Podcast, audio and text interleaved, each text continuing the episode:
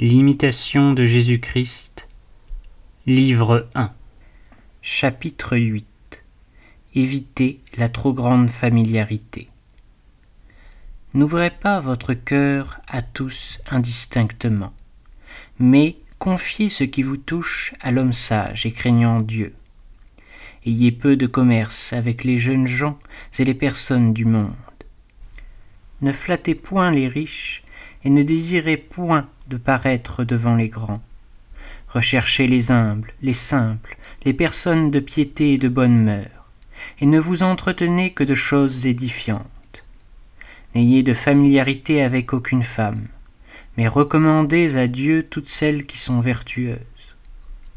Ne souhaitez d'être familier qu'avec Dieu et les anges, et évitez d'être connu des hommes.